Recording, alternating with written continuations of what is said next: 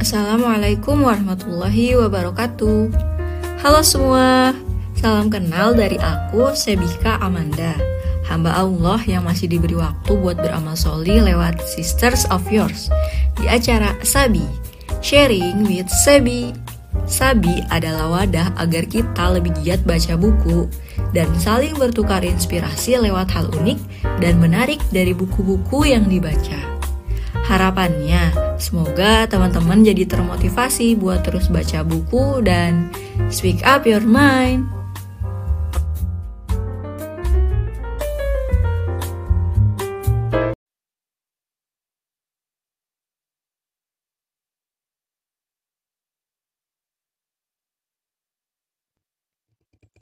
Oke, bismillahirrahmanirrahim. Assalamualaikum warahmatullahi wabarakatuh.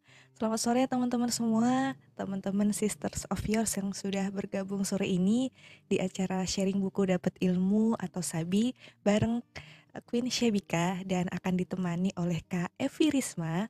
Dan insya Allah pembahasan kali ini tentang uh, review buku Syari Traveler. Gimana teman-teman sudah siap untuk menyimak sharing-sharing sore ini? Siap nggak nih? Oke, kita siap, anggap siap aja. Oke, okay. yang jawab Kak Shebi ya. Oke, insya Allah kita siap semua dan siapkan catatannya, siapkan posisi terbaik supaya ilmu-ilmu yang dikasih uh, sore ini bisa terserap dengan baik. Oke, langsung saja aku serahkan ke Kak Shebika. Silahkan Kak Shebika. Ya, Alhamdulillah. Syukur, khair, soimin. Assalamualaikum warahmatullahi wabarakatuh, teman-teman semua. Masya Allah. Alhamdulillah, Allahumma sholli ala Sayyidina Muhammad wa ala alihi Sayyidina Muhammad. Rabbi srahli sadri wa yassirli amri wa hlubdatan lisan yaqulu qawli. Rabbana zidna ilman warzuqna bi rahmatika ya arhamar rahimin. Sebentar ya.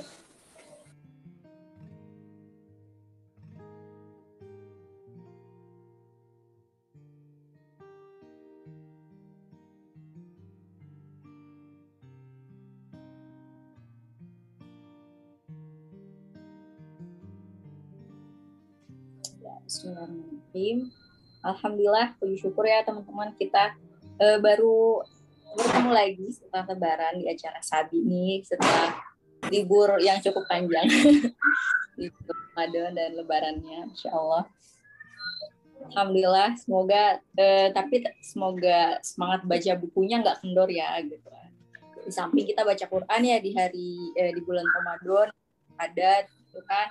Alhamdulillah kita bisa bertemu lagi dan mereview salah satu buku yang uh, recommended banget gitu. Karena di dalamnya uh, campur aduk pas aku baca tuh di awal-awal tuh perasaannya kayak bikin ketawa-ketawa gitu. Karena banyak hal-hal yang melucukan gitu gitu gitu kan ya. Dengan kerempongan perempuan gimana sih di jalan gitu kan. Lucu gitu baca bukunya itu.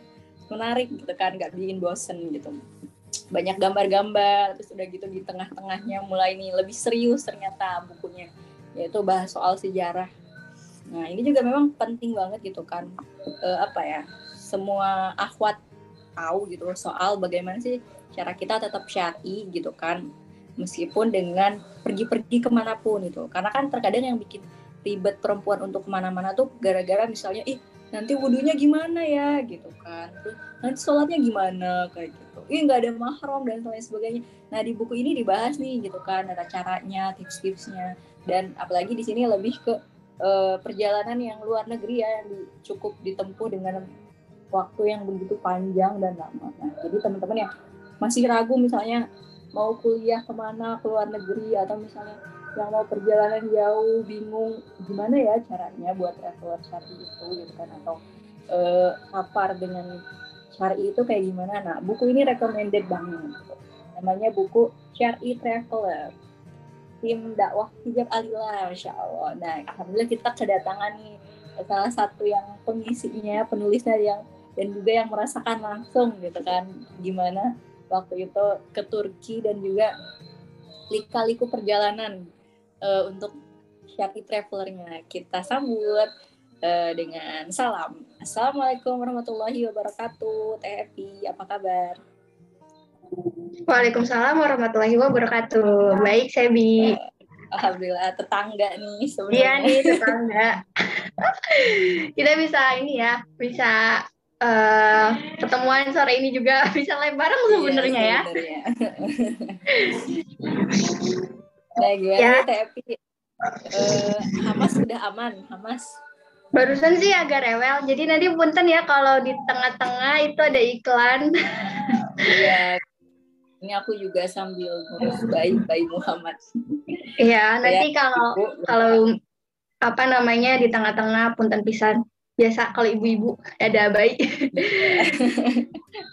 Alhamdulillah masih kita sempatkan ya meskipun dengan ya pekerjaan yang tidak ada hentinya memang nungguin anak itu insya Allah.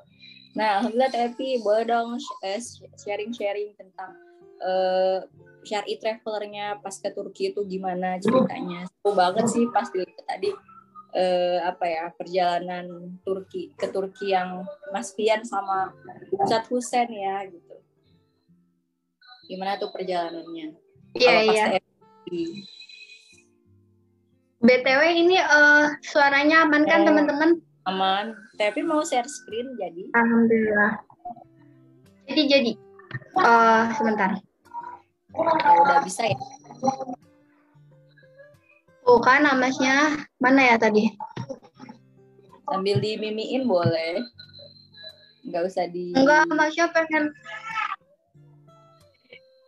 Ini kelihatan gak sih teman-teman? kelihatan Udah udah ya? Bentar ya. Oke. Eh, sebelumnya ya, ini kan eh, nanti kita sharing-sharing masuk ke dalam materi bukunya ya, review bu- bukunya kan. Eh, jadi tuh aku mau flashback dulu waktu bikin buku ini tuh sebenarnya itu kan eh kita itu ditantang gitu saya bi tantang kayak Hmm, kamu kalau mau ke Turki kamu bikin tuh buku dulu gitu kan.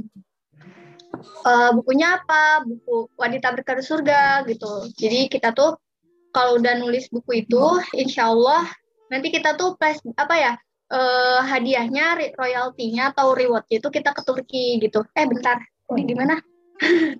Kayak gitu. Gitu eh sama berapa setahun deh kalau nggak salah kita itu eh, bener-bener semangat banget. Jadi kita nulis buku itu kan 2018 eh sebentar. Hmm. nulis buku tuh 2016 2017 kita berangkat 2018 di oh, jadi biayanya dari situ ya?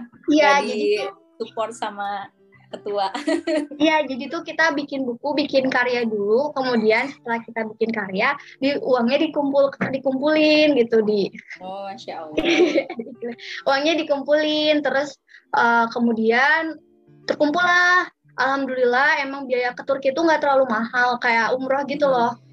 Iya, kalau iya. kita 20 eh, apa ya cari sendiri pun backpacker itu lebih murah juga. Apalagi kalau misal kita tahu daerah-daerah Turki tempat-tempat penginapan atau misalnya kita tidur di masjid juga itu juga lumayan ini apa ya memudahkan juga. Terus nanti makannya juga murah-murah di sana gitu. Karena di sana itu perbedaannya tiga ribu rupiah. Kalau di sini itu tiga ribu kalau di sana tuh satu lira satu lira satu lira itu tiga ribu gitu. Jadi kalau beli aqua itu satu lira, lira gitu saya jadi murah. Iya dan pas aku banyak baca-baca kok harganya murah ya maksudnya. Iya jadi Jakarta lah gitu. Dia kayak jajan kue juga satu lira gitu. Jadi nggak nggak apa ya namanya nggak mahal-mahal banget. Nggak kayak apalagi katanya turun pernah turun. Nggak tahu ke- tahun kemarin kayaknya pas masian ke sana dua ribu satu liranya. itu ya ya gitu. Terus kan aku juga lihat tiket pesawatnya 2 juta. Aduh masya Murah Allah. lihat gitu. Jadi emang kalau mau mau pergi ke sana belajar belajar. Tapi ya tadi harus lurusin niat dulu. Nanti kita belajar ke situ. Jadi waktu eh, apa ya pengalaman aku ke sana ya kayak mimpi aja gitu. Ada di luar negeri kayak apa ya udaranya kulturnya beda semua gitu kan. Kalau di Indonesia kan kalau kita ketemu di luar eh, bandara itu kan udah kayak keras gitu apalagi Jakarta ya maksudnya orang pada sibuk gitu dan sebagainya. Kalau di sana tuh adem mana wajah-wajahnya itu ya yang masya Allah gitu ya ngadem-ngademin gitu. Kalau di Indonesia kan wajah-wajahnya tuh kayak eh, gimana ya wajah Udah serius-serius capek gitu, ya. Heeh, capek gitu. Nah pas ke sana itu luar biasanya tuh kaget karena apa? Kaget suasana apa ya udaranya itu dingin banget bi. Jadi pas ke sana tuh kalau di sini kan kita pakai AC di dalam. Kalau di sana AC-nya di luar. Di dalamnya pakai penghangat gitu. Kayak gitu. Jadi tuh uh, Iya. harus buat sampai satu derajat apa oh, tujuh derajat. Kalau satu kayak nggak mampu. Eh pakai sarung tangan gitu. Kayak tangan. Jadi kalau megang handphone tuh harus pakai eh, sarung tangan yang bisa layar sentuh gitu loh gitu. Jadi kalau Oh, bisa pegang HP harus buka sarung tangan terus harus eh, scroll jadi jadi jarang buka handphone tuh bener-bener dingin banget kalau di sana gitu. Terus Jangan handphonenya beku juga. Iya bener. Kagumnya itu ya pas dari bandara itu naik bis itu pemandangannya indah bersih no sampah. Terus sudah dikasih lihat benteng Konstantinopel karena dari bandara itu eh, apa ya Ataturk gitu ya. Bandara Ataturk itu ke ke Konstantinopel itu deket. Jadi kunjungan pertama ke Istanbul dulu bi gitu. Karena bandaranya di situ. Dan itu kotanya Istanbul kan gitu. Istanbul asalnya kan eh, jadi sebelum ke bursa kan kita datang ke tiga tempat kan. Bursa Edirne sama eh, pokoknya Istanbul dulu ke bursa Edirne jadi kayak tiga tempat itu Sebi dan itu tuh kayak Hmm. aku baru nyobain udah ke benua Eropa terus Asia Iya, Masya Allah. Alhamdulillah dan pengen lagi ngangenin sampai aku pernah pengen cari tahu kuliah di sana gitu. Soalnya bener-bener murah, nyaman, enak gitu. Tapi ada plus minusnya juga yang di mana di sana muslimnya banyak, tapi eh, nggak menyer apa ya nggak mencerminkan seorang muslim gitu nggak pakai hijab banyak yang minum minuman keras banyak pencopet gitu kan kayak gitu Iya, iya. jadi ngerinya tuh gitu di pernah ya? Iya aku pernah. Jadi emang kalau lagi safar itu nggak boleh itu ngomong yang macem-macem bi. Tuh jadi gara-garanya kita tuh mau ngabisin uang gitu ngomongnya gitu. Eh ternyata bener kan dihabisin sama. Iya jadi ada sisa-sisa uang. Ini gimana ya cara ngabisinnya kata. Tapi bukan saya yang ngomong temen aku yang ngomong. Ternyata qadarullah pas mau beli oleh-oleh padahal ya di hari pertama sampai hari terakhir itu kita mau belanja-belanja susah karena emang nggak boleh belanja-belanja karena kan prioritas kita belajar sana gitu itu jadi kalau mau ke sana tuh emang harus lurusin niat emang hedonnya juga Doa, ada iya. gitu Doa orang safar Iya. ya. Betul gitu Sebi Allah. Terus gimana lagi tuh? Teh? Oke, ini langsung aja nih eh bedah bukunya. Kan tadi Boleh, Zati nanya tentang. Oke, boleh. Ya, Langsung. jadi eh alhamdulillahirobbilalamin tuh aku sekarang eh, apa ya? Jadi review lagi kayak aduh aku pernah ya dulu gitu kayak sejarah yang apa ya terlupakan juga karena semenjak nikah itu kan mungkin amanahnya banyak ya Bia. Jadi tuh Iya. dulu aku kayak oh aku pernah ke Turki jadi kayak mulai Iya, lagi dan jadi lagi semangat ya. lagi gitu. Mm-mm, padahal aku kan juga yang ikut di situ gitu tapi ya sama namanya ilmu harus terus direview terus di eh, dicari tahu lagi dan sebagainya gitu nah di sini alhamdulillahnya ya eh, aku udah diberi kesempatan untuk pergi ke Turki itu eh, sama hijab Alila dan tim itu perjalanannya sebelumnya tuh juga ribet bi karena waktu itu kita belum punya paspor Hmm. Terus aku juga waktu itu belum tebus ijazah bayangin. Terus ak- akte aku nggak ada. Kemudian jadi itu tuh kita harus segera di bulan 2000 apa 2017 bulan September itu harus sudah ada si itu tuh si paspor tuh. Mana waktu itu Mbak Nindi bolak-balik ke imigrasi karena katanya Mbak Nindi polos ditanya kayak gini emang mau ke mana? Mau ini backpackeran sama travel mana? Diceritain sama Mbak Nindi. Ya udah dari situ pihak imigrasi nggak boleh bikin paspor. Akhirnya Mbak Nindi lolos di imigrasi yang lain. Jadi kita tuh pakainya yang imigrasi Tangerang sama imigrasi daerah-daerah yang deket lah sama Jakarta gitu. Jadi kalau kita memang mau pergi ke sana bilang aja backpackeran jangan pakai travel gitu. Kalau pakai travel nanti dipersulit lagi mana kartu travelnya dan sebagainya. Dan ah pokoknya ribet banget. Nah dari kejadian Mbak Nindi akhirnya kita tuh belajar.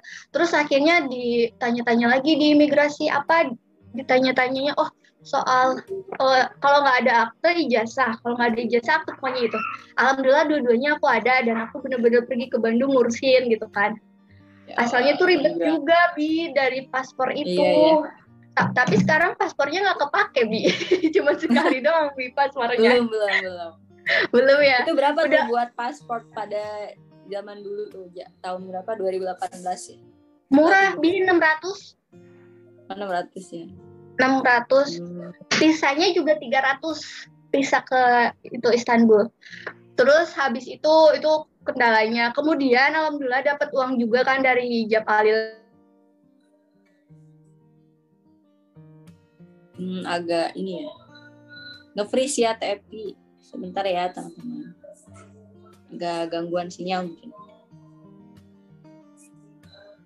TFP nge-freeze atau akunnya teman-teman TFP-nya nge-freeze atau di akunnya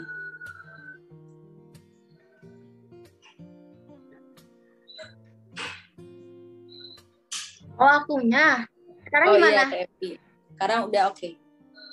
Oke, okay, mohon maaf ya. Oh, ada ya, Ti. Ya, Ti. Siap. Makasih, Ti. Oke, lanjut ya. Habis itu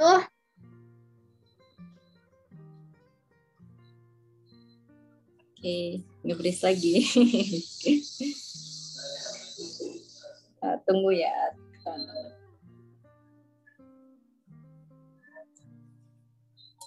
Kita tunggu.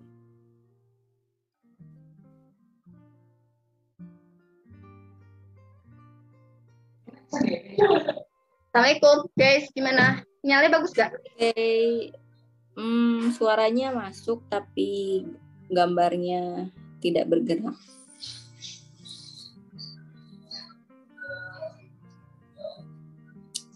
Gak apa-apa tapi kita kita menunggu. Kita akan bersabar.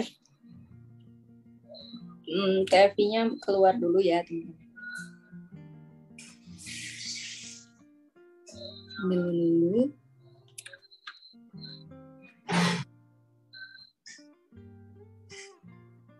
Kita tunggu. Ya masya Allah. Teman-teman udah ada yang punya belum bukunya nih? Dari Traveler. Ini bagus banget loh teman-teman. Di dalamnya tuh ada sejarah-sejarah yang wow juga gitu. Belum boleh dibeli ya. Ini bukunya ini bisa dibaca dalam sehari sehari sekali duduk mungkin. Mungkin dua atau tiga jam bisa selesai karena bukunya imut dan dalamnya seperti biasa hijab Ayla bergambar. Oh, jadi bagus banget. Ada sejarah uh, perang salib di sini dan cuman apa ya ringkasannya aja. Jadi kita langsung dapat oh intinya tuh perang salib tuh ini gitu kan. Kenapa disebut sebagai perang suci? Gitu karena tiap penebusan dosa dan segala macam terus ada sejarah hilafah eh pada pemimpin-pemimpin Turki, pemimpin pertama siapa sampai akhir gitu kan. Nih, tuh. Ada silsilah keturunan Turki Utsmani. Terus kenapa sih bisa dibilang Turki itu keturunan siapa? Ternyata dari Nabi Nuh kayak gitu. Terus ada benteng-benteng, ada tips-tips buat makanan, makanan di Turki. Ini bagus banget nih. Uh, isinya ringkas, padat, ada sejarah-sejarah juga. Ini lebih banyak sejarahnya malah bagus. Buat uh, kita tambah pengetahuan soal sejarah Islam. Penting banget makanya kataku ini. Dan juga emang awal-awalnya nih lucu gitu. Uh, soal anak-anak Alila di mana di awal-awal ternyata tidak mudah untuk pergi ke Turki. Ya, tadi kan TFP bilang ya di awal sebelum berangkat aja udah banyak tragedi gitu kan harus buat paspor visa ada kendala terus juga ternyata pas di bandara belum juga pas di uh, Turkinya ada yang kecopetan kayak gitu. Insya Allah seru ya. Oke kita lanjutkan nih TFB-nya udah datang lagi. Maaf ya wifi-nya lagi bermasalah. Ya, ya lanjut lagi. jadi tadi uh, ditambah lagi uh, uang jajan juga kan harus ada ya. Tapi dikasih tuh sama hijab Laila alhamdulillah. Terus kita tuker uh, uangnya. Dari yang 2 juta tuh kan banyak tuh ya. Jadi tipis jadi cuma sedikit doang. Karena kan ditukar sama uang Rira ya jadi cuma katanya sih ditukar dulu dolar supaya nanti di sana lebih enak. Jadi kalau mau pergi-pergian ke luar negeri itu lebih baik kita tukar dolar dulu teman-teman. Biar nanti kalau udah sampai di sana uh, biar nilainya entah apanya gitu lebih nggak rugi gitu di kitanya gitu katanya. Nah itu uh, apa ya drama-drama waktu aku berangkat, alhamdulillah dari segi pakaian, terus dari segi dress code itu udah aman lah dari hijab alila dan juga aku juga punya jaket yang tebel-tebel juga udah ada, alhamdulillah gitu. Karena emang butuh banget kalau pergi ke sana itu jaket ya teman-teman. Jangan yang tipis-tipis, awas hati-hati salah outfit kalau pergi ke sana tuh jangan salah outfit gitu. Tapi pas kalian juga beli apa ya long john gitu, karena emang sangat dingin di sana gitu. Nah, terus kemudian oh iya aku belum kirim eh apa share screen lagi, bentar ya. Terus habis itu uh, di di mana tuh namanya di bandaranya dramanya tuh ada kan di buku sini kan uh, ada salah-salah gitu kan kayak di situ kita lagi cek apa ya cek check in gitu kan lagi lihat-lihat ini apa bukan lihat-lihat ya namanya datanya paspor dan semuanya itu dicek gitu sama pihak bandara gitu kan. Tapi ada salah satu dari teman kita yang nama dan tanggal entah apa ya permasalahannya kalau ditulis di buku ini namanya katanya yang salah sama tanggal lahir atau apa gitu. Nah di sini oh kita udah semua udah lolos nih. Udah masuk ke ini ke tempat tempat nunggu. Untungnya ya kita itu kan berangkat jam 12 malam. Kemudian kita tuh nunggu nunggunya lumayan lama. Jadi bukan lumayan lama ya. Jadi kita tuh kenapa harus berangkat dari rumah itu lebih awal? Supaya kalau ada kejadian kayak gitu uh, bisa kita ini gitu bisa kita handle cepat gitu. Jadi waktu itu kita berangkat maghrib maksudnya habis pulang kerja jam 5 kita langsung berangkat OTW ke Soekarno Hatta. Habis dari sana alhamdulillah lancar-lancar makan dulu. Ketemu rombongan ibu-ibu juga nih di belakangku. Ada ibu-ibu juga yang ikut. Jadi nggak semuanya nggak jomblo-jomblo gitu. Ada ibu-ibu juga. Ada berapa ibu-ibu yang empat kalau nggak lima lima kalau nggak salah. Sisanya itu suami istri gitu kan. Nah terus kemudian kita di sana udah lancar. Tinggal Bunda Sumi yang uh, tiketnya itu sama pisahnya nggak nggak balance gitu nggak sama. Terus di situ mukanya tegang Ustadz apa aku ikut ya Ustadz? Iya lepas terus Ustadz dengan saya ikut langsung, langsung megang handphone fokus gitu kan. Tapi tetap di buku ini ceritain bahwa Ustadz juga salah lagi karena emang di situ semuanya lagi deg-degan dan sebagainya. Ya udah kalau Pak kita nunggu di ruang tunggu, ada yang ke kamar mandi, ada yang siap-siap wudhu dan sebagainya. Alhamdulillah dapat kabar baik, kita bisa terbang semua gitu kan. Terus kayak nggak sabar naik pesawat. Alhamdulillah tiba tuh jam 12 malam ketika ketika malam itu oh alhamdulillah nggak kayak ngerasa apa-apa ya nggak kayak ngerasa di pesawat gitu.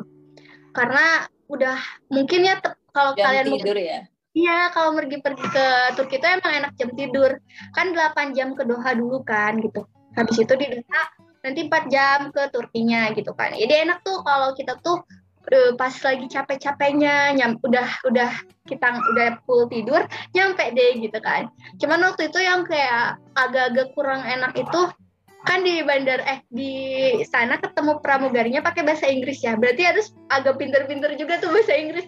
Ditanyain makanan ya waktu itu kan aku pengennya yang asin-asin. Malah aku bilangnya apa ya aku lupa. Pokoknya aku dikasih yang enak gitu yang keju-keju gitu. Terus aku tuh peran aja Madila jadi aku nggak suka gitu? Jadi emang harus uh, seenggaknya punya perbekalan bahasa Inggris lah ya dikit supaya nanti ketika nanti dialog sama pramugari itu lancar ditanya tuh bisa jawab gitu kan. Jangan cuman yes no yes no doang. Gitu ya teman-teman. Nah terus kemudian kembali lagi ya sebelum ke perjalanan uh, aku tuh pengen notice dulu ke sana itu kita mau ngapain sih niatnya apa sih? Kan di sini juga dijelasin uh, niat ke sana tuh ngapain gitu kan. Sebenarnya kan tujuan hidup di dunia ini kan beribadah ya. Nah jangan sampai kita traveling ini juga malah jauh dari Allah gitu kan.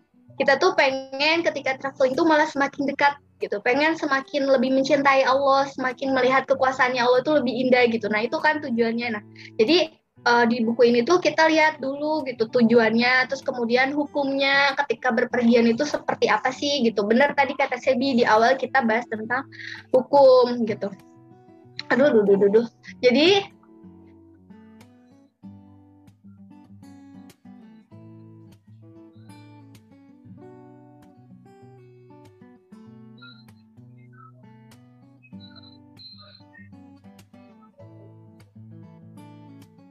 Allah nge lagi ya teman-teman kita.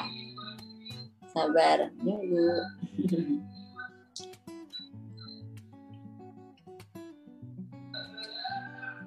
Iya, ini TP masih nge-share. Teleknya ya belum.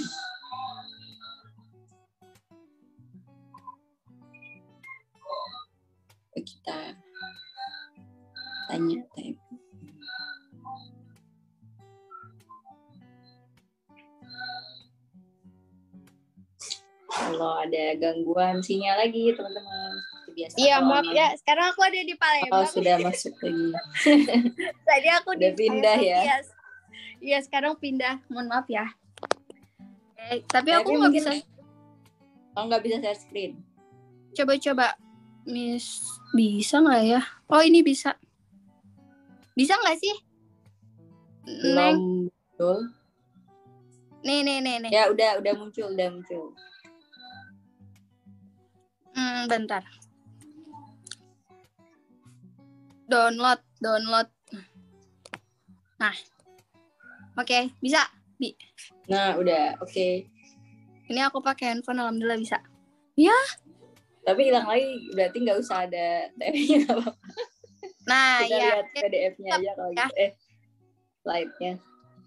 Oke, okay, nah traveling dalam Islam. Jadi, apakah uh, ketika kita berpergian tuh yang terpenting tuh outfit atau misalnya perbekalan atau pendamping itu sebenarnya. Kalian kan kadang ada yang pikiran ketika kita berpergian tuh kita harus sibuk cari outfit, sibuk nyari perbekalan dan sebagainya gitu. Padahal sebenarnya bukan itu yang lebih penting itu adalah hukum ketika berpergian itu gimana sih gitu.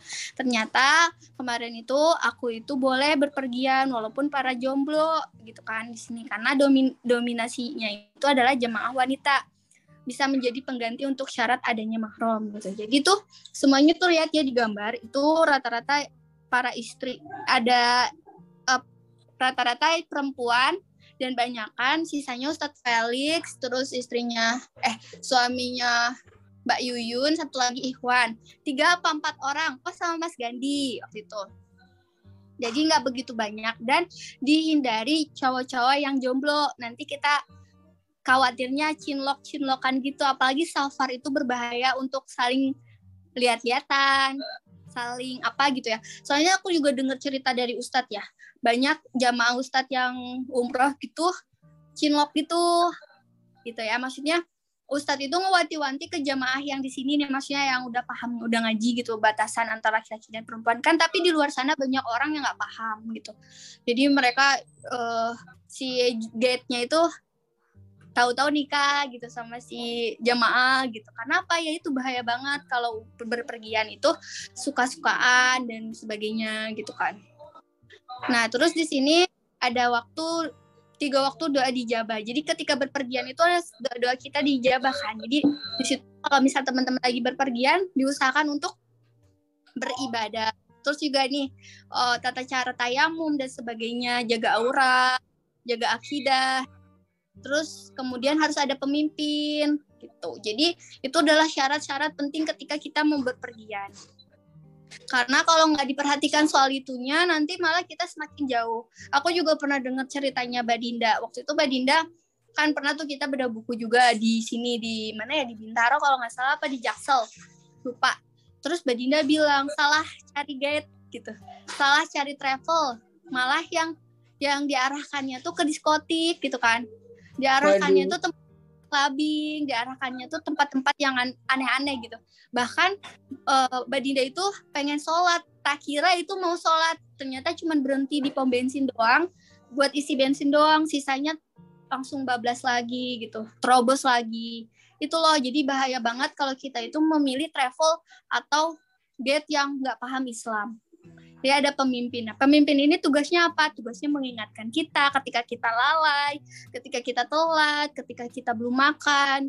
Kan kadang kita tuh terlalu seru ya ngelihat satu hal gitu berlebihan gitu. Kadang kita foto-foto terus tau saya bi aku sering banget diingetin sama Ustadz Husan, weh udah foto-fotonya weh gitu. kayak udah deh kita di foto-fotonya dimenitin aja kata Ustadz Husain saking Ustadz Husain tuh kesel nungguin setiap setiap apa ya tempat di foto-foto setiap momen bukan setiap juru pokoknya di foto-foto dan emang mungkin kita kampungan kali ya. Excited banget gitu ya. Iya excited banget. Nah dengan adanya pemimpin ini bisa ngarahin bisa ngingetin dan sebagainya Terus kan uh, kemudian ada juga pemimpin ceweknya itu Mbak April. Mbak April juga itu jago lah, maksudnya dia juga udah pernah keluar negeri ke Cina dan sebagainya. Jadi karena kita polos-polos, tapi ada Mbak April juga, jadi kita nggak polos banget lah. Jadi waktu itu kita juga sempat ada ini di bandara karena mungkin disangkanya kita bakalan tempat tinggal apa ya netap di Turki ya dia tapi ternyata Mbak, Mbak April bawa tiket perinan uh, pulang gitu sehingga pihak bandara oh ya kalian cuma liburan dulu terus ada juga yang bercadar oh di ini di apa diperiksa sama Ikhwan. Nah ini nih kalau misalnya kita nggak paham tentang syariat gitu tuh kayak nggak membuat si penumpangnya tuh jadi gelisah kan? Jadinya si Kak Indah tuh jadi ya Allah aku masa diperiksa sama Ikhwan ya? Untungnya waktu itu kita bisa milih untuk diperiksa sama perempuan menyamakan antara di foto dan orangnya gitu kan.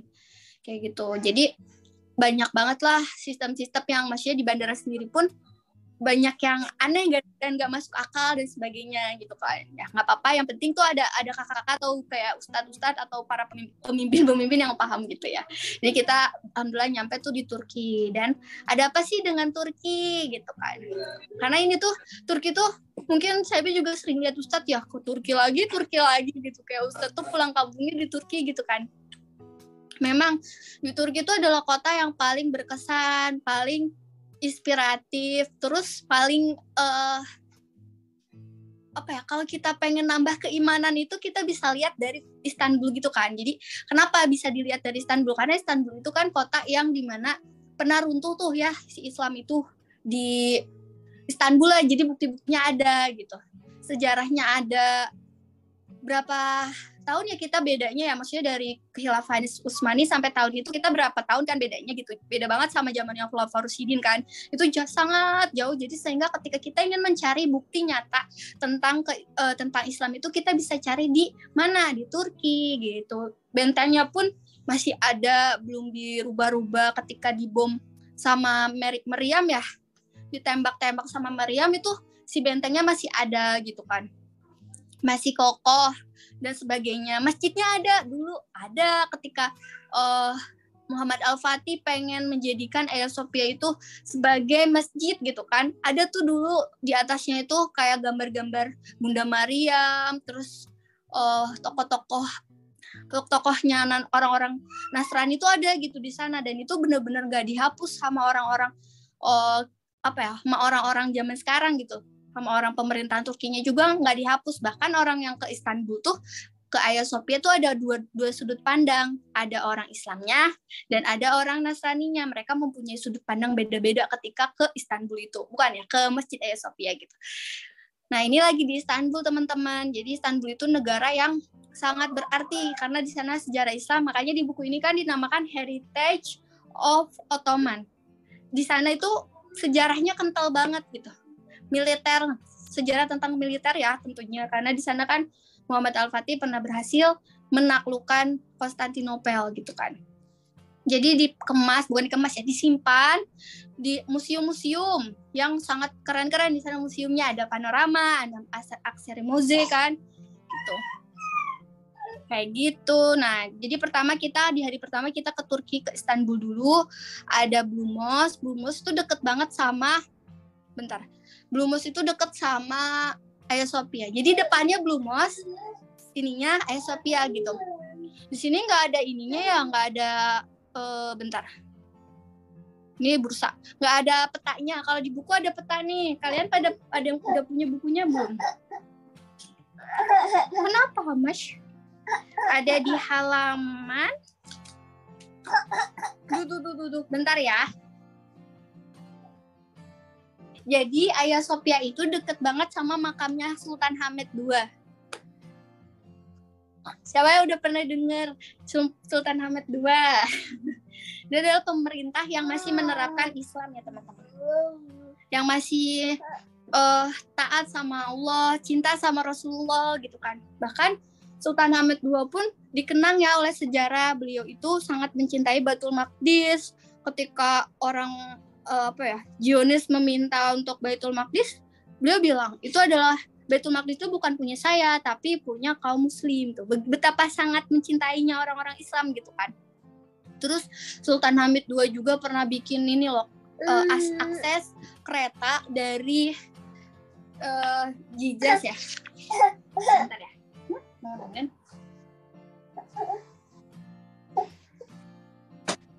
Ya, jadi Sultan Hamid II itu juga pernah pernah bikin kereta api yang di mana itu tuh jangan berisik gitu karena nanti melewati makamnya Rasulullah gitu. Tapi sekarang si relnya itu nggak dipakai. Ya begitulah karena udah udah sekuler makanya kalau aku ke sana tuh kaget juga sih karena banyak orang muslim terutama perempuan-perempuan nggak pakai hijab.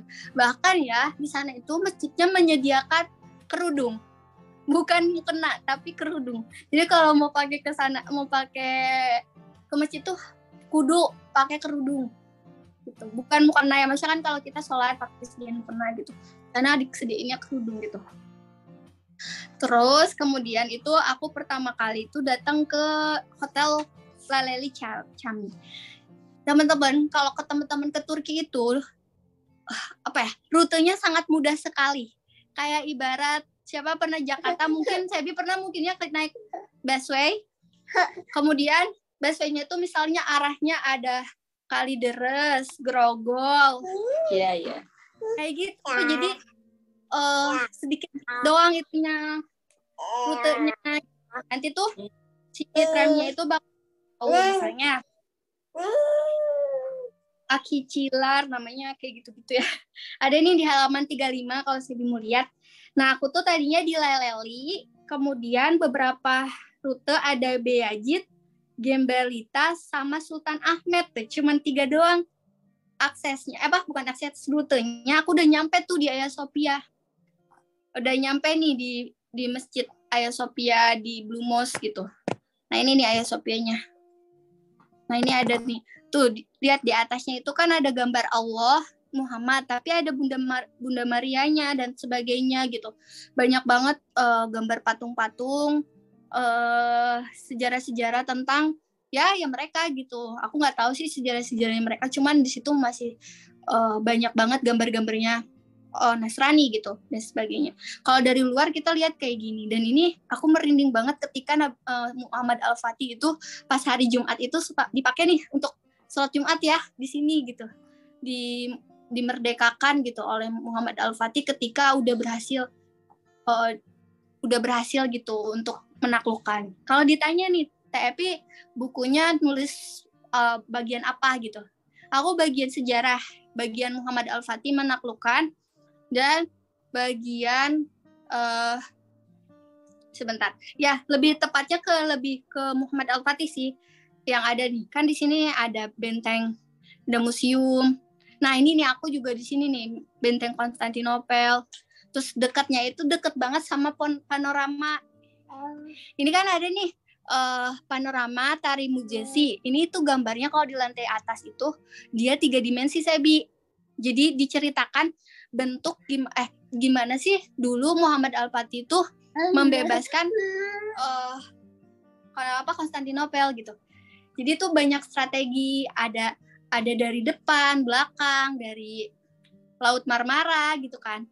Kemudian ada yang di Laut Marmara, tapi mereka tuh sampai menarik uh, kapalnya gitu ke bukit gitu kan. Bukit seing padahal di situ sangat keras ya bukit gimana caranya mereka menyiramkan minyak gitu minyak kan supaya si kapalnya itu bisa uh, licin gitu dan tertarik gitu ketarik gitu nah itu ada beberapa step makanya di buku ini juga dijelaskan uh, ketika menaklukkan itu Muhammad Al Fatih membagi membagi uh, ini apa namanya pasukan. Ada pasukan Ajab, Ajab pasukan Sipahi, ada pasukan Yeniseri. Itu tuh pasukan-pasukan yang udah dipilih gitu sama Muhammad Al-Fatih. Oh ini ada yang jomblo nih masih kuat-kuat, udahlah di, di pasukan pertama aja gitu kan. Terus ada juga nih di pasukan Yeniseri, pasukan khusus itu pasukan yang hebat-hebat dan ini tuh pasukan yang limited edition gitu. Kalau kata apa ya uh, orang Barat nih namanya Betradon Della, beliau mengatakan mereka tuh sangat rajin, terbiasa bangun lebih awal dan hidup lebih sederhana. Mereka bisa tidur di mana pun, biasanya hanya di tanah. Kuda mereka prima, hanya memerlukan pakan sedikit. Larinya kencang dan ketahannya lama. Gitu. Jadi mereka tuh orang yang hebat yang pasukannya di seri. Ada salah satu yang aku tuh kagum sama pasukannya di seri namanya itu uh, Hasan Ulubat. Jadi Hasan Ulubat ini nih kan di atas ada nih uh, orang yang pertama kali memasangkan uh, bendera Ina Fatahna yang di situ kan uh, apa yang namanya bendera di mana eh kita tuh bakal ing apa bakal menang. Nah, itu tuh pertama kali kalimat Ina Fatahna itu ditempelkan tuh di uh, benteng Konstantinopel dan saat itu beliau mengatakan kota kota kota sudah takluk gitu kan. Kota sudah takluk kota sudah takluk. Dan itu merinding semuanya. Akhirnya bebas. Semuanya bisa bisa mem, apa ya mendunia jadi Islam tuh bisa jaya sampai dua per tiga dunia gitu teman-teman merinding kan kemudian uh, aku tuh di sini bisa ngelihat ya benteng Konstantinopel ya. Mungkin aku bakal bahas di sini uh, dikit ya review tentang benteng ini. Benteng ini tuh terbuat dari telur unta, tanah dan juga batu, teman-teman.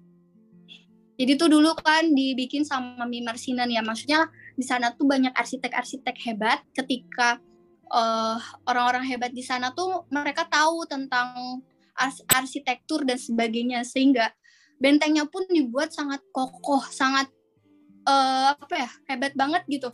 Sangat kuat gitu bukan hebat sangat kuat gitu. Bahkan di halaman 70 ini tuh ada nih namanya panjangnya 275 meter tuh setiap mata rantainya di situ ada besi juga gitu saking kuatnya.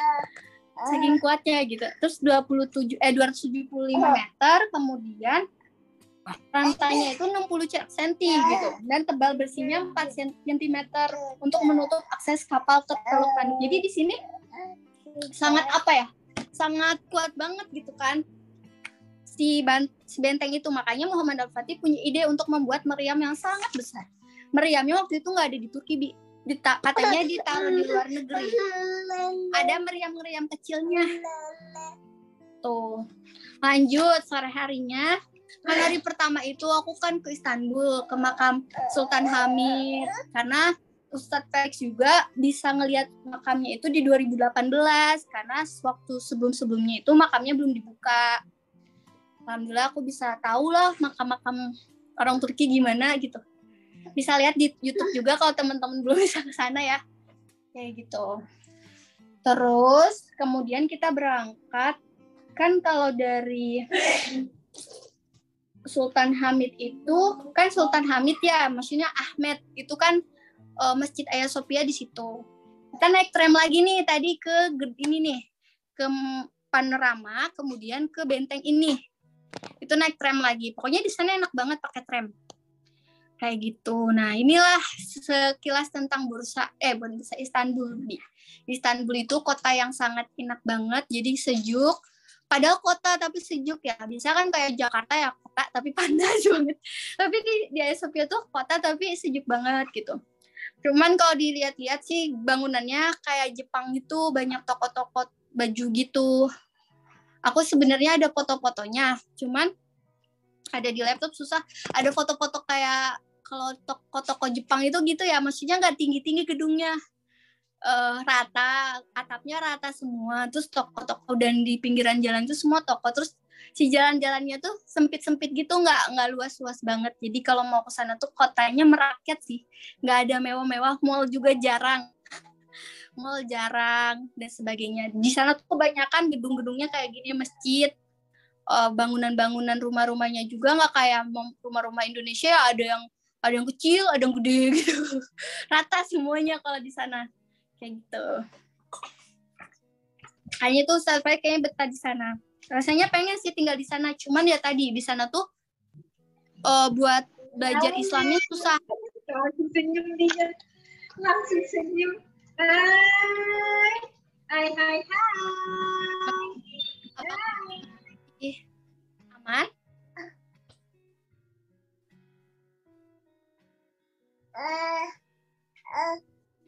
Udah jam 17.00.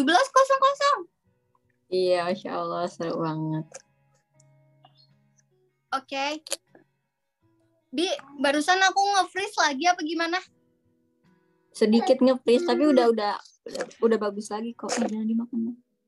Oke, pokoknya habis itu kita ke bursa. Di bursa itu tempat eh, rumah kampungnya Muhammad Al-Fatih. Kayak misalnya Sebi kampungnya di Bogor. Terus kayak Iya. kampungnya di Bandung gitu. Nah, dulu tuh keluarganya Muhammad Al-Fatih, kakak-kakaknya, kakek-kakeknya gitu. Sampai tujuh, tujuh kakek-kakeknya, tujuh tuh. Gimana ya? Itu tuh di bursa. Ada ada masjid tua juga di sana. Atau nggak bi apa masjid tua di sana? Yang sangat berkesan. Bentar. Bi, punten Ya. dong. Ham. Ani udah mau pulang. Bentar ya, aku.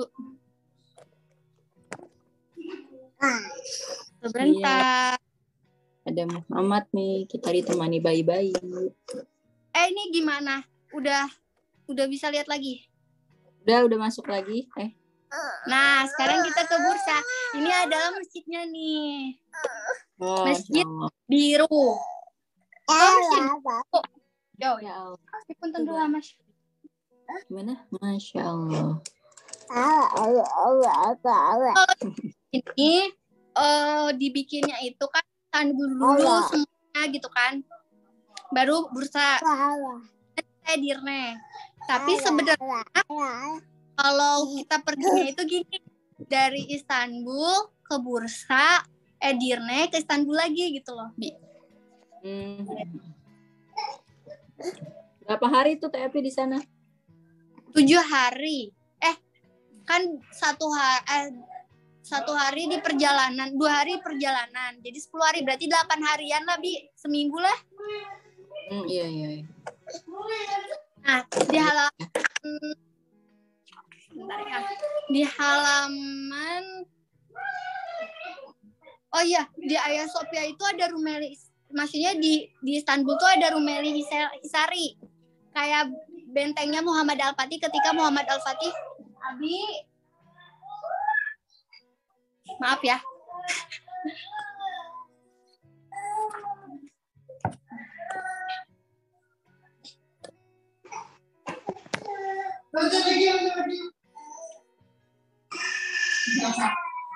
Nah, udah. Maaf ya berisik soalnya ada iklan. Sini, Mas. Ya nggak apa-apa sambil disusuin kalau mau menyusui hamilnya nggak apa-apa TFP. Kameranya di off kan. Sini. Kita di luar aja yuk. Jangan dibuang dulu. Abang.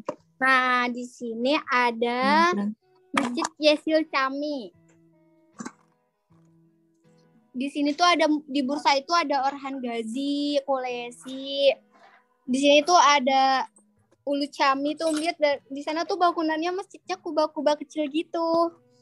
Kami itu masjid apa ulunya tuh yang yang masjid tuh artinya? Sebenarnya eh, caminya, makanya di situ disebutkan Laleri Cami.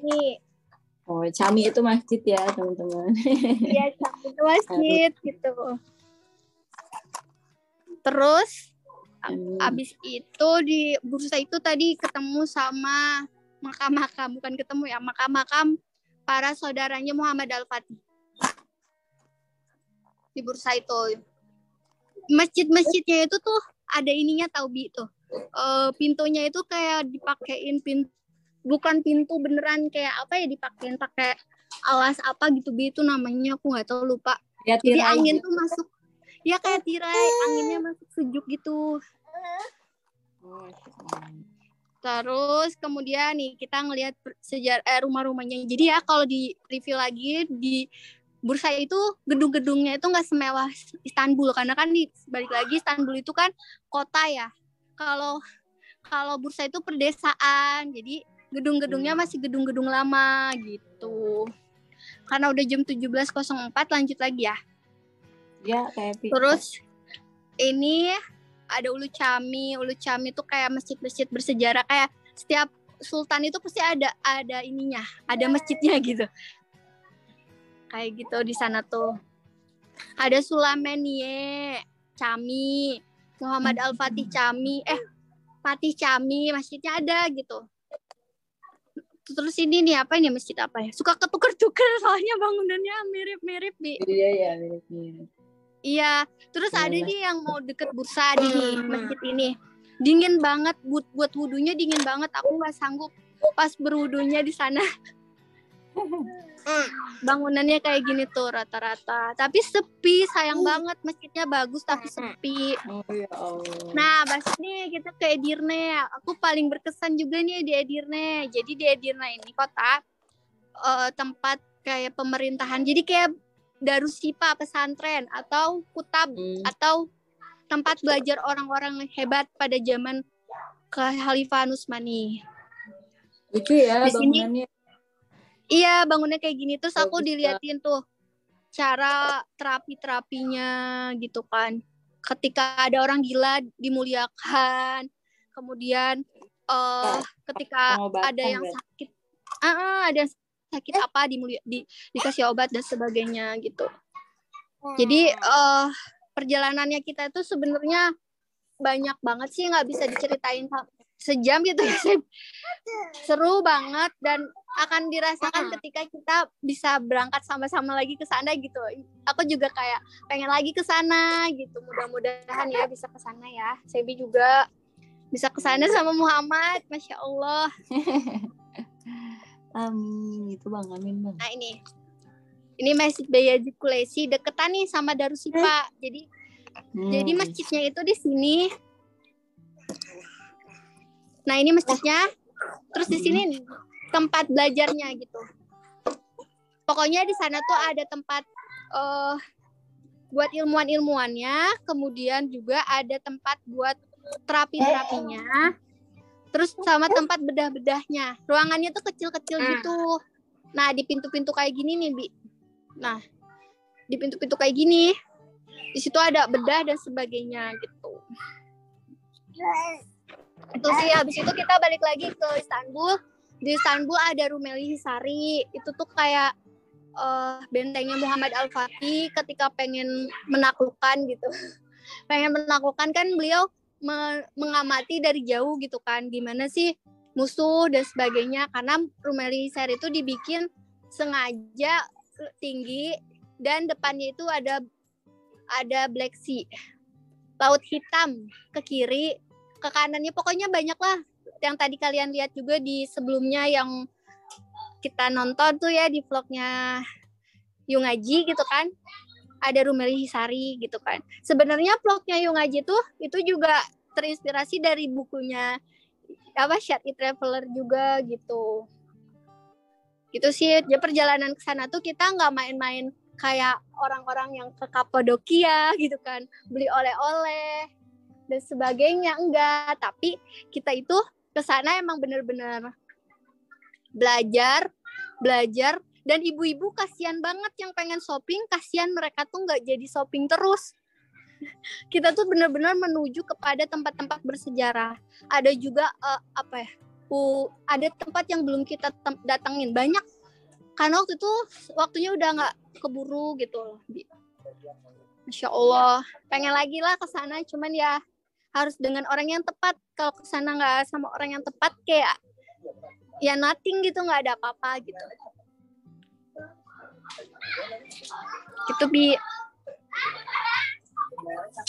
transfer transfer kredit ya maksudnya ya? kredit. Eh maksudnya nanti transfer ke bapak. Oh lunas berarti. Iya. Malam ya? Ya siap. Wah, masya Allah. Syukron Zakila Khair TFI penjelasannya tadi review buku Syari Travelernya. Seneng banget ya teman-teman kita bisa eh, traveler ini apa namanya? Bisa virtual, jalan-jalan virtual tadi sama Epi, masya Allah. Ngelihatnya aja udah seneng banget gitu diceritain tuh kayaknya. Tadi bahkan ada yang di chat nih udah langsung ngehubungin eh, ini nih apa toko buku di SNJ katanya mau beli bukunya, masya Allah. Iya kita eh, sambil cari tahu terus ya gitu kan. Karena kan di sana juga ternyata kata Epi memang belanja gitu sampai ibu-ibu tuh kasihan nggak ada waktu buat belanja gitu. Padahal yang diburu ibu-ibu ya itu belanjanya biasanya kayak gitu. Masya Allah. Jadi memang eh, kalau mau apa ya, traveler secara syari itu yang pertama tadi kan Teh Epi udah jelasin niatnya gitu kan cari eh, apa travelnya yang harus berkompeten, jangan sampai salah, jangan sampai malah nggak bisa sholat gitu kan, terus malah makanannya tidak halal gitu kan, sembarangan, apalagi di luar negeri ya gitu kan, meskipun tadi notabennya gitu kan eh, pernah menjadi apa namanya tempat kejayaan kejayaan Islam dulu, tapi ternyata di sana sekuler juga gitu, terus banyak anjing-anjing kayak gitu, hati-hati gitu kan, kalau nggak hati-hati nanti bisa ya, apa ya kita terjilat lah kayak gitu. Terus juga banyak ternyata ada juga gitu kan pencopet gitu. Terus juga hmm, yang paling utama juga saat safar ternyata itu adalah waktu yang mustajab gitu kan. Saat kita safar itu doa kita tuh mustajab gitu. jadi hati-hati dalam bersafar itu hati-hati dalam berucap kayak gitu jadi masya Allah ya alhamdulillah banget nih TFP udah mau sharing ke kita nih di di Sister of Your, di Soy gitu kan, di acara Sabi tentang Syari Traveler. Alhamdulillah, syukur zakillah khair sekali lagi buat TFI udah meluangkan waktunya. Udah kurang lebih satu jam ya TFI udah uh, ngejelasin tentang tadi tuh Syari Travelernya seperti apa. Dari sini teman-teman ada yang mau bertanya enggak atau udah nambah penasaran banget pengen ke Turki? yang Maaf ya kalau tadi banyak kendala ya. Gak apa Tepi yang biasa cuma lihat snap snap uh, saat kali ke Turki jadi nambah lebih pengen ke Turki lagi nih teman-teman Insya Allah. Seru banget. Jadi sebelum kita, ya seru banget pasti ya. Oh pengen katanya giveaway ke Turki. Uh, siapa yang ngadain giveaway ke Turki boleh. aku juga mau ikutan nanti. Karena aku juga belum pernah ke sana. Insya Allah ya.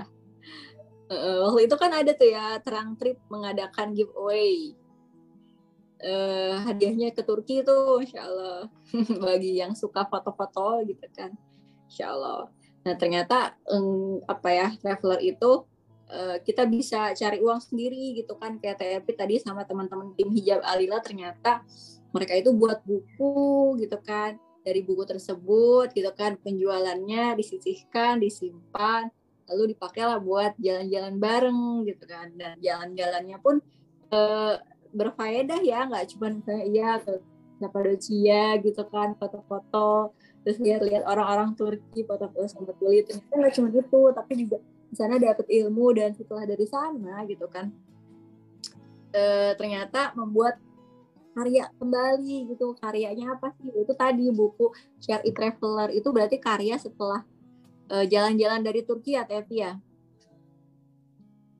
Iya, Masya Allah. Ya, Masya Allah. Jadi tetap berkarya terus, Masya Allah. Nah, dari sini teman-teman ada yang mau bertanya gak soal buku Share It Traveler? Mudah-mudahan nanti uh, itu apa tahun depan itu namanya statusnya ngadain lagi best packer. Itu lebih murah dari terang trip biasanya. Karena budgetnya tuh budget budget kita kita gitu kan. Kalau kalau yang terang trip tuh lumayan 30 juta. Kalau kalau uh, base packer tuh 20 juta gitu. Teman-teman bisa nih kalau mau mah ngumpulin dari sekarang. Terus tapi sebenarnya kalau nggak ada jamaah perempuan itu juga riskan sih teman-teman. Jadi perlu banget mahram buat berangkat ke sana. Berarti kalau mahram dua, dua orang dong double bayarnya. Yeah.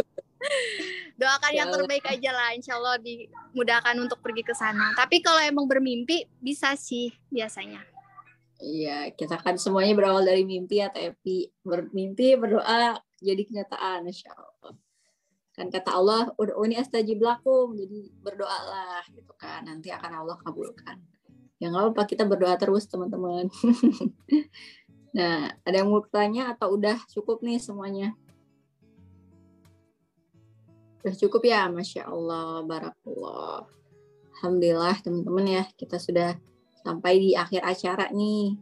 Dan tentunya eh, terima kasih banyak banyak terima kasih buat TEP yang sudah mau menyempatkan hadir gitu kan di tengah kesibukannya sambil ngurusin sebelah koko. Jangan lupa yang mau beli sebelah koko boleh kunjungi Instagramnya sebelah koko. Terus juga uh, hijab Alila gitu kan di bukunya. Um, atau mau beli buku share travelingnya boleh ke toko buku terdekat ya. Atau di Shopee banyak. Alhamdulillah. Ya mungkin cukup sekian ya teman-teman karena sepertinya udah cukup ya pemaparannya udah jelas banget ya tadi sejarahnya. Setiap udah ceritain di sana di Turki ada apa aja. Terus sebelumnya juga kita e, nonton video dulu soal Turki itu udah kegambar banget ya ternyata di sana seperti itu kayak gitu. Mungkin terakhir nih TFI mau e, closing statement gak atau tips and trick kah? Atau apalah kayak gitu untuk teman-teman di sini semuanya yang pengen juga jalan-jalan gitu atau apa gitu. Tapi boleh. Oke, okay, maaf ya. Uh, closing statementnya dari aku, kita semua tuh kan sekarang lagi sedang sedang berperjalanan ya dari tempat satu ke tempat yang lainnya. Walaupun kita tiap di rumah juga sama hijrah hijrah belajar belajar belajar. Jadi pesan aku di mana pun teman-teman berada, teman-teman harus selalu uh, mencari hikmah gitu, hikmah uh, selalu mendekatkan kepada Allah, selalu selalu lebih merasa apa ya, belum pernah puas gitu ya biar karena tuh kuasaan Allah tuh hebat banget dan keren banget gitu. Jangan sampai kita tuh merasa puas, jangan sampai merasa benar dan sebagainya gitu. Malah ketika aku berpergian kemarin iya. tuh ya Allah aku tuh jadi semakin sayang gitu sama Allah betapa indahnya dunia ini gitu apalagi nanti di surga ya mudah-mudahan dia bisa ke surga ya gitu. Amin. jadi ya uh -uh, gitu jadi betapa indah dunia ini juga yang cuman sebegitu kayak apa ya kalau dibaratkan ya seperti sayap nyamuk gitu udah indah apalagi surga gitu kan terus kan ada nih terinspirasi dari surat al-ghafar juga. Ntar aku lupa ininya. Cuman di sini uh, Quran surat al-ghafar ayat 2 Gofir ya Gofir ayat 82 uh, di sini maka apakah mereka tidak mengadakan perjalanan di muka bumi lalu memperhatikan betapa kesudahan orang-orang yang sebelum mereka adalah orang-orang yang sebelum mereka itu lebih hebat kekuatannya dan lebih banyak bekas-bekas mereka di muka bumi. Maka apa yang mereka usahakan itu tidak dapat menolong mereka. Jadi kita tuh belajar loh dari orang-orang hebat di zaman lama gitu. Di zaman dulu kayak belajar dari Muhammad Al Fatih dari kakek-kakeknya Muhammad Al Fatih dan sebagainya. Terus lah belajar belajar jadikanlah public figure gitu.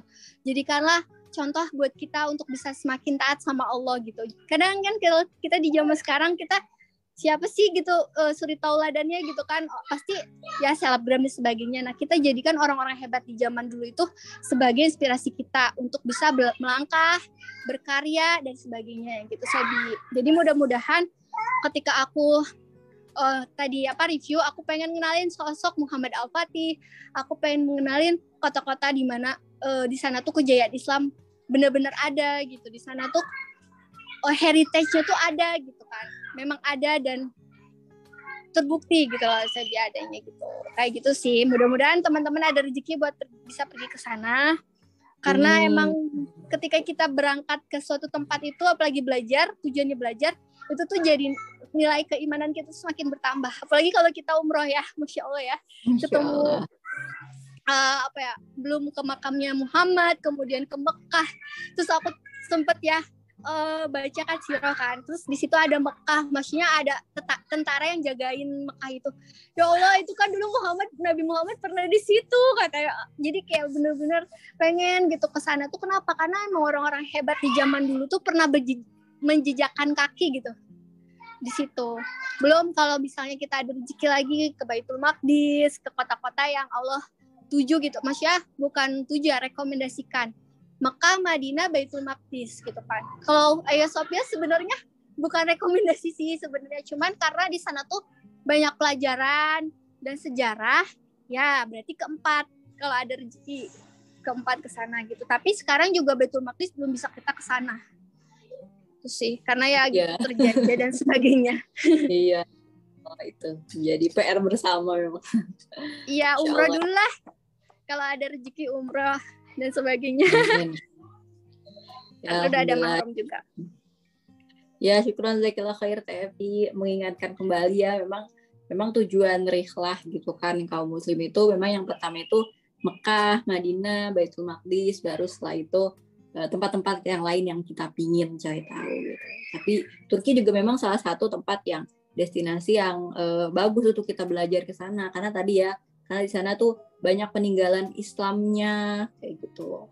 Banyak sejarah-sejarah Islam yang dapat kita temui di sana. Jadi kita bisa langsung ngeh loh kalau misalnya ada orang yang mikir emang Islam tuh pernah berjaya? gitu. Emang Islam tuh apa sih peninggalannya? Iya bisa kita lihat gitu kan di Turki masya Allah ya. Alhamdulillah karena sudah sampai penghujung acara. Terus juga TFI juga tadi udah ngasih closing statement yang eh, menyadarkan kita kembali gitu kan umat Islam dan juga pentingnya untuk mencari ilmu belajar gitu kan ke mana pun perginya tetap gitu kan. Kita harus mencari hikmah di balik pelajaran tersebut di balik traveling tersebut kayak gitu. Karena kan kadang apalagi eh, setelah lebaran gitu kan kita biasanya traveling tapi lupa gitu mencari hikmah daripada jalan-jalan gitu kan. Karena pengennya ya udah jalan-jalan itu ya seneng-seneng makan-makan belanja-belanja dan ada esensi yang lupa gitu kan kita lupakan saat jalan-jalan yaitu hikmah di balik perjalanan tersebut masya Allah. Dan ada satu kata yang eh, sering aku dengar gitu kan kalau misalnya menghadapi perbedaan itu Ustadz Felix suka bilang gitu berarti eh, mainnya kurang jauh katanya gitu. Masya Allah. Kenapa? Karena kalau misalnya kita memang hanya berdiam diri di tempat kita saja teman-teman akhirnya kita eh, tidak bisa nih memahami, memahami perbedaan gitu. Tapi kalau kita udah sering main ke mana ke mana akhirnya kan saya kayak TFP tadi bertemu dengan perbedaan kultur budaya gitu kan orang-orangnya eh, terus juga cuaca iklim dan lain sebagainya gitu kan. Jadi sehingga eh, mudah gitu kan memahami perbedaannya. Makanya perlu banget memang ya kita dianjurkan gitu kan. Dalam Quran pun ya jelajahilah bumi ini gitu kan bumi yang luas ini untuk kita cari hikmahnya di balik hal tersebut itu ada apa? Alhamdulillah mungkin sekian ya eh, sabi kita kali ini teman-teman dengan pemaparan yang masya Allah tadi TFP sudah menjelaskan panjang lebar soal eh, Syari Traveler yaitu buku yang recommended kalau menurutku ya. Karena memang eh, bukunya juga sangat menarik teman-teman. Imut juga isinya juga bikin gak bosen karena banyak gambar. Terus di awal-awal juga banyak cerita-cerita seru yang menggelikan gitu yang bisa bikin teman-teman ketawa. Dan juga di tengah-tengahnya kita lebih serius digiring buat belajar tentang sejarah Islam mengenal Islam lebih dalam lagi gitu kan Masya Allah. Alhamdulillah mungkin cukup sekian ya dari Sabi kali ini.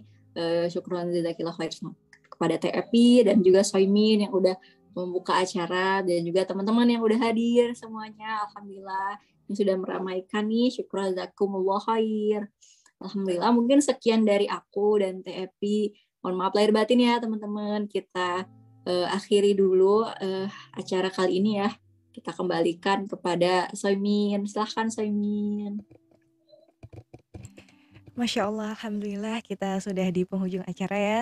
Terima kasih Jazakumullah Khair Kak Syabi dan Teh Happy yang sudah memaparkan eh, tentang perjalanannya. Masya Allah banget memotivasi kita-kita semua yang mungkin eh, sempat mempunyai pilihan liburan tapi bukan ditujukan untuk belajar sejarah dan ini kita dikasih saran ya motivasi juga oleh Teh em, tentang Turki yang mungkin nanti insya Allah teman-teman semua di sini Allah beri kesempatan untuk eh, bisa ke sana ya sama-sama belajar sejarah Islam yang eh, insya Allah bisa kita pelajari dengan cara kita berlibur ke sana sekaligus belajar.